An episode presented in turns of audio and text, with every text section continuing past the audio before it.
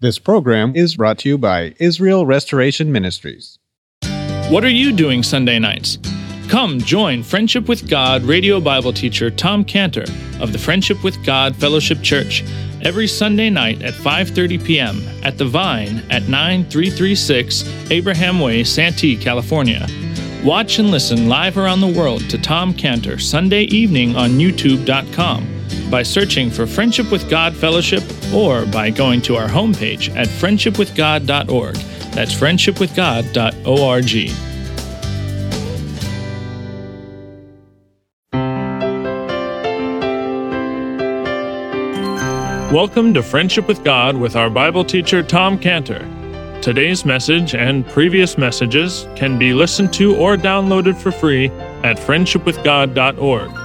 That's friendshipwithgod.org. You can also obtain free resources from Tom Cantor and view our online bookstore at friendshipwithgod.org or call us at 800 247 3051. That's 800 247 3051. Tom Cantor also has a daily devotional verse that comes out each day by email and on Facebook. To receive this small daily devotional verse that Tom Cantor puts out, you can sign up at friendshipwithgod.org. That's friendshipwithgod.org. Or find Tom Cantor on Facebook by searching for Tom Cantor and Friendship with God. Now, here's our Bible teacher, Tom Cantor. The Lord is the king of demolition because only the Lord can luo, only the Lord can demolish the works of the devil one by one. This is one work here, making this man blind and dumb in this chapter 12. And this is what he's doing. He's going around one by one, taking these, demolishing these works. As it says in Acts 10.38, Acts 10.38, God anointed Jesus of Nazareth, the Holy Ghost, and with power, who went about doing good and healing the, all that were oppressed of the devil. God was with them. See, this healing all one by one that were oppressed by the devil, that was the luo work, the demolition of the works of the devil, the one by one. And luo has also been translated melt in 2 Peter 3:10. 2 Peter 3:10. The day of the Lord will come as a thief in the night, in the which the heavens shall pass away with great noise, and the elements shall melt with fervent heat. Earth also and the works that are therein shall be burned up. So in this verse here, 2 Peter 3:10, when the Lord says that the elements shall melt with a fervent heat, that's the word luo. And that describes how the Lord's going to spoil the house. He's going to destroy, he's going to melt the works of the devil, melting away the works of the devil. Hallelujah for a destroyer, as the Lord is. And when it comes to the works of the devil, and he's binding them, he's it's like he's disintegrating the works of the devil one work at a time. And that's the work of the Lord to destroy Luo, the works of the devil one by one. And now the Lord is thinking about those around him, those within earshot of what he's saying. He's just thinking about others. And he's asked, he's thinking about who's on his side in this great work of destroying the works of the devil. What he's doing now in verse 30, he's really thinking about a question, which is hymn number 608, the question of hymn number 608 in our hymnal, which is who is on the Lord's side. He's really thinking this, what, what the hymn is saying there. Who is on the Lord's side? Who will serve the king? Who will be his helpers, other lives to bring? Who will leave the world's side? Who will face the foe? Who's on the Lord's side? Who for him will go? By thy call of mercy, by thy grace divine, we're on the Lord's side. Savior, we're thine. Fierce may be the conflict, strong may be the foe, but the king's own army none can overthrow. Round his standard ranging, victory is secure, for his truth unchanging makes the triumph sure. Joyfully enlisting by thy grace divine, we're on the Lord's side. Savior, we are thine. A stanza that's not in our hymnal, unfortunately. I don't know why it's not in our hymnal, but anyway, it's just not there chosen to be soldiers in an alien land, chosen, called, and faithful for our captain's band. In the service royal, let us not grow cold. Let us be right, loyal, noble, true, and bold. Master, wilt thou keep us by thy grace divine, always on the Lord's side? Savior, we are thine. The words of that hymn, uh, they really capture very well what the Lord is thinking in verse 30 here when he said, He that is not with me is against me, and he that gathereth not with me scattereth abroad. So when he says this in verse 30, he's really asking the question who's on the Lord's side?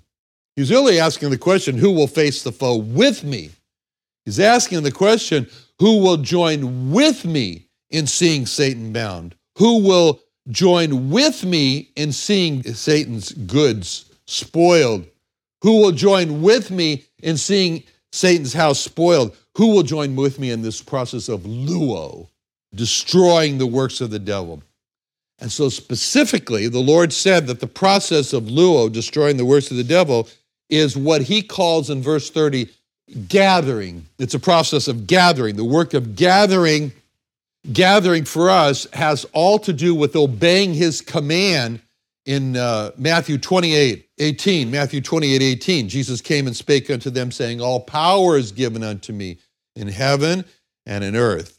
Go ye therefore and teach all nations, and baptizing them in the name of the Father, the Son, and the Holy Ghost, teaching them to observe all things whatsoever I have commanded you. And lo, I'm with you always, even unto the end of the earth, the world. So the work of gathering is the work of seeing souls saved. It's gathered in, as he describes in, in Matthew 24, 31, Matthew 24, 1. Then he shall send his angels with a great sound of a trumpet, and they shall gather together his elect from the four winds from the end of the heaven to the other. This is the question in verse 30 that the Lord is posing. In essence, he's saying, Who's on the Lord's side in gathering lost souls by preaching the gospel? Now, he anticipates that some might say to his question in verse 30, with him, like the hymn, in facing the foe, with him in the fierce may be the conflict and strong may be the foe, I think I'll have lunch instead. And, you know, with him, I'll just leave all that to the zealots, to the one. You just count me out of that conflict, you know, facing the foe stuff. I don't need to face the foe. I don't need that crown in heaven for facing the foe. That's okay. You know, leave it to the evangelists, leave it to the preachers. It's just not my gift. My gift is to have lunch instead, you know. I'm just not with them in all this gathering and the fighting and the conflict and the facing the foe stuff.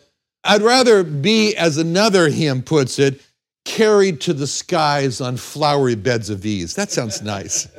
I'm just happy to let others fight to win the prize and sail through bloody seas. I don't want to be a soldier of the cross. Thank you very much. And so those thoughts are exactly what the Lord has in mind and is anticipating when he says in verse 30, he that is not with me is actually against me. And he that scattereth not with me is actually scattering abroad. It's a very serious statement. The Lord is saying there, if a person does not gather with me, then that person is working against me and scattering abroad. If a person is not, that hymn number 612 puts it, if a person is not a soldier of the cross, then he's a soldier of Satan. And if he's not a follower of the Lamb, then he's a follower of the devil. And this is what the Lord is saying in verse 30. There's no middle ground. There's no middle ground in this battle. It's either be with the Lord and actively work to gather souls to be saved from sins, or be against the Lord and actively work to scatter souls to die in their sins. It's either all for Jesus, all out for Jesus, work with him in his work of seeing Satan bound, of spoiling his house by gathering in lost souls to be saved, or it's all out for Satan and work with him in his work of destroying souls by seeing them float comfortably into an eternal hell of pain and suffering.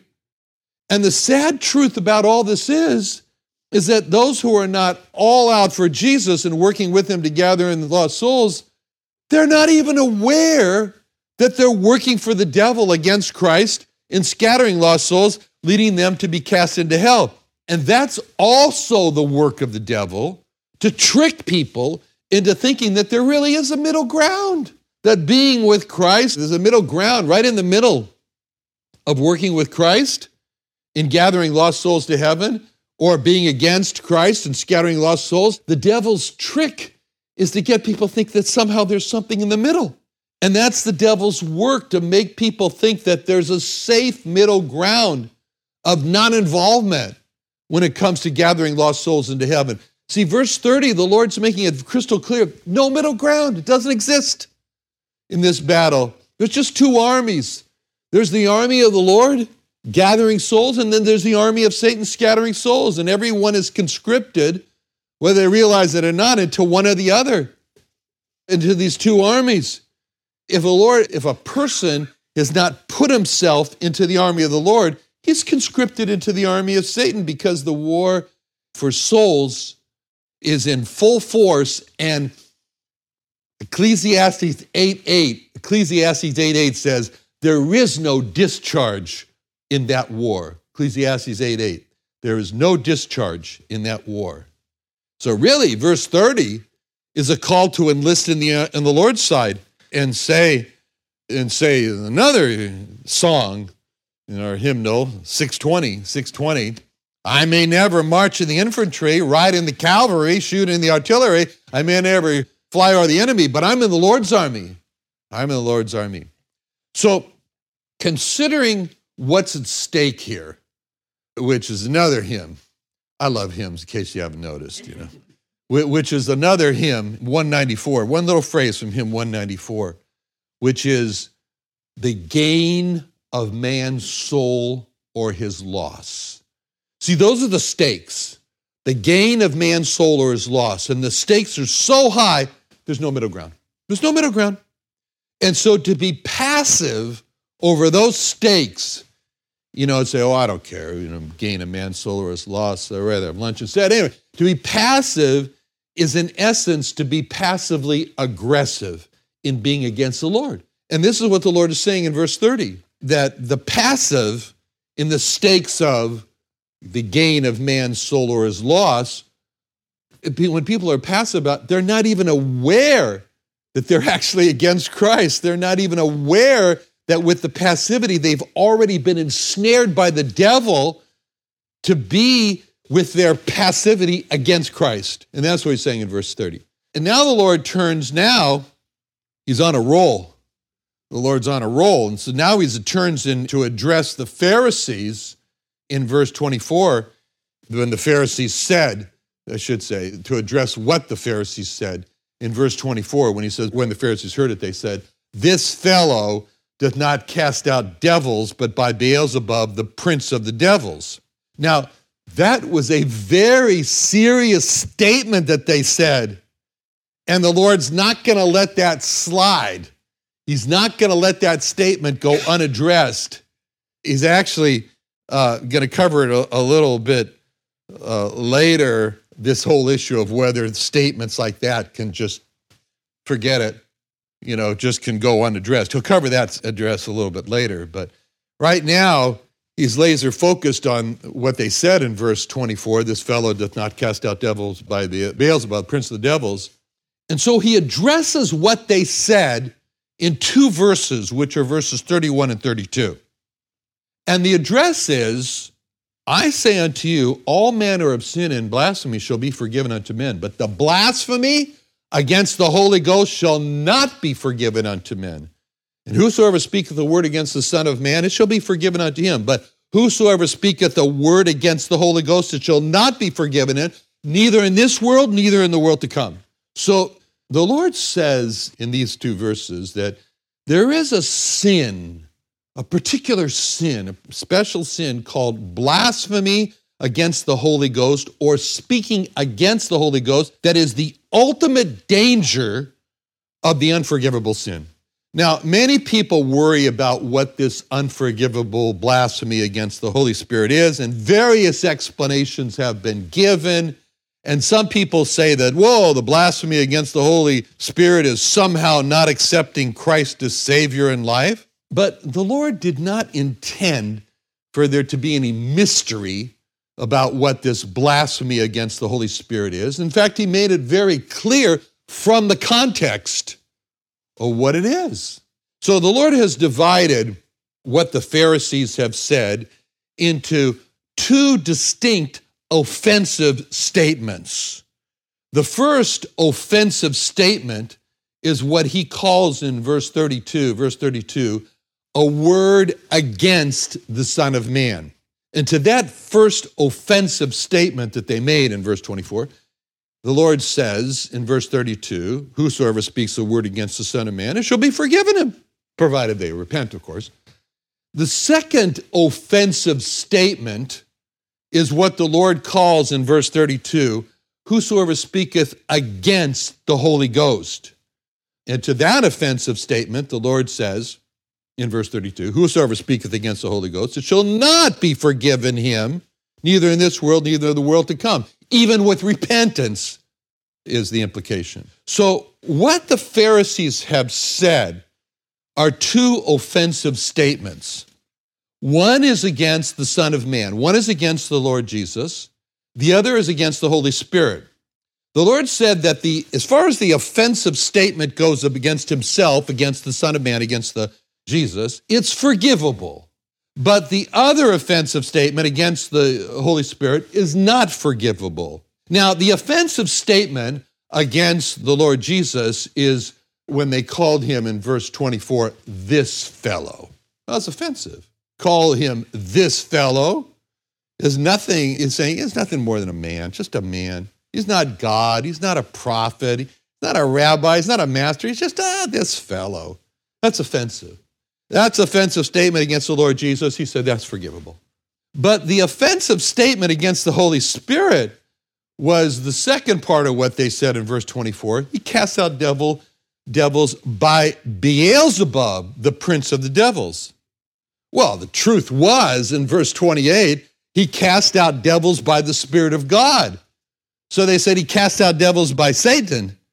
But he said, No, the truth is, I cast out the devil by the Spirit of God. So the offensive statement against the Holy Spirit was very simply to call, to call the Spirit of God, verse 24, Beelzebub, or Satan, the prince of the devils. So the offensive statement against the Holy Spirit was to call the Holy Spirit Satan. That's all. That's what it was, to call the Holy Spirit Satan. That sin is not forgivable. That sin is not forgivable. Here's the problem with sin in general sin does not sit still, sin keeps moving, it keeps progressing, it getting worse and worse, like it says in Hosea 13:2. Hosea 13:2. Now they sin more and more. So sin progresses. No matter what the sin is, repentance can be forgiven, provided that sin does not progress onto the dangerous ground of what the Lord is referring to in verse 31. Verse 31 the blasphemy against the Holy Ghost shall not be forgiven unto men, which is to call the Holy Ghost Satan. That's what it is. To call the Holy Spirit Satan is to commit moral suicide. And the Lord made it very clear that there would never be forgiveness for calling the Holy Spirit Satan. When he said in verse 32, Whosoever speaketh against the Holy Ghost shall not be forgiven, neither in this world nor in the world to come. And when the Lord says, neither in this world nor in the world to come, he's just emphasizing there would never be forgiveness for calling the Holy Spirit Satan. The world to come might be considered the world after death or the new heavens, the new earth, it doesn't matter. In either case, there would never be forgiveness for calling the Holy Spirit Satan.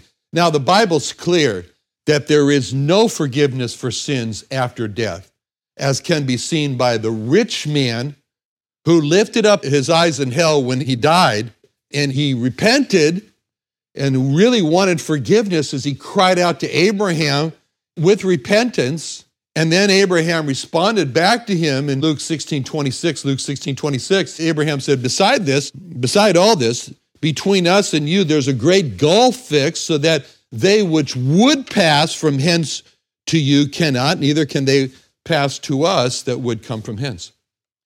So the Lord called the work to bring men forgiveness a work of daytime. He called it, it's a work of what you can do in the daytime in life. But he said, when nighttime comes of death, there's no more work. of bringing forgiveness to men. He said that in John 9 4. John 9 4. I must work the works of him that sent me while it's day. The night cometh when no man can work. The Bible is very clear that only during a person's lifetime can they receive forgiveness of sins because after death, it says it's judgment. That's the next thing that happens in Hebrews 9:27. Hebrews 9:27. It's appointed unto men once to die, but after that the judgment. Now the Lord now goes on to talk about the, what's the problem that's causing this progression of sin, getting dangerously close to the ground of the unforgivable sin. And what's the solution? So he says in verse 33, verse 33, either you make the tree good and its fruit good, or else you make the tree corrupt and its fruit corrupt. The tree is known by its fruit. So the problem is what the Lord calls a corrupt tree. Literally in the Greek, that means a rotten tree, as in dirty, rotten, sinnered. Now, is it the Pharisees? He's saying that that he's calling what the Pharisees said corrupt fruit or rotten fruit. And the solution to the problem of the rotten tree is producing the, the rotten fruit or the offensive words, is he says in verse 33 just make the tree good, and then its fruit will be good. Make the tree good. That's an amazing statement. Make the tree good. Now, normally you cannot make a tree non rotten. A tree that's rotten is rotten, you know. Recently, I had a palm tree where the top branches of the palm tree were, were falling off. And so Uh, we tried everything to try to make the tree come back to life water, nourishment. But after a while, it became obvious that the tree is not going to survive. So we cut the palm tree down. We cut it down, first of all, to about four feet off the ground. And it was shocking. You looked inside, it was all rotted out. There was nothing there. It was just, it looked nice on the outside. It looked okay. The outside surface of the tree looked okay. But when you got into the core, you thought, oh, this tree was rotten. It was a rotten tree. Can't make it good. But the Lord says in verse 33 make the tree not rotten. Make the tree, make the rotten tree good and its fruit good. So the Lord is saying here that each person makes their own decision for his own life, which is viewed like a tree when he says, Make the tree good and its fruit tree, which is the reason that the Lord told Nicodemus in John 3 7, John 3 7, you, he said to uh, Nicodemus, you must be born again. Now, whether or not Nicodemus would be born again depended on Nicodemus. That's why he said, You must be born again. It was Nicodemus' decision alone whether or not he would be born again. All he had to do was just come to the Lord confessing that he was a dirty, rotten sinner and rely on the Lord to make him born again because the Lord said in John 6:37, John 6:37, him that comes to me I will in no wise cast out. And that's the way to make the tree good. Mm, verse 33, and its fruit good. It means a person has to be born again, and that will cure the problem of the sinning more and more from the rotten tree of the offensive words, of the inching closer and closer to the dangerous ground of the unforgivable sin of blasphemy against the Holy Ghost. And this is very rare. People don't usually do that, you know, call the Holy Spirit Satan. They say a lot of terrible things about Christ, but they, anyway. Now, the Lord addresses the Pharisees directly, and he addresses them like John the Baptist addressed them in verse 34 when the Lord said, O generation of vipers, how can ye, being evil, speak good things? Out of the mouth, you know, out of the abundance of the heart, the mouth speaketh.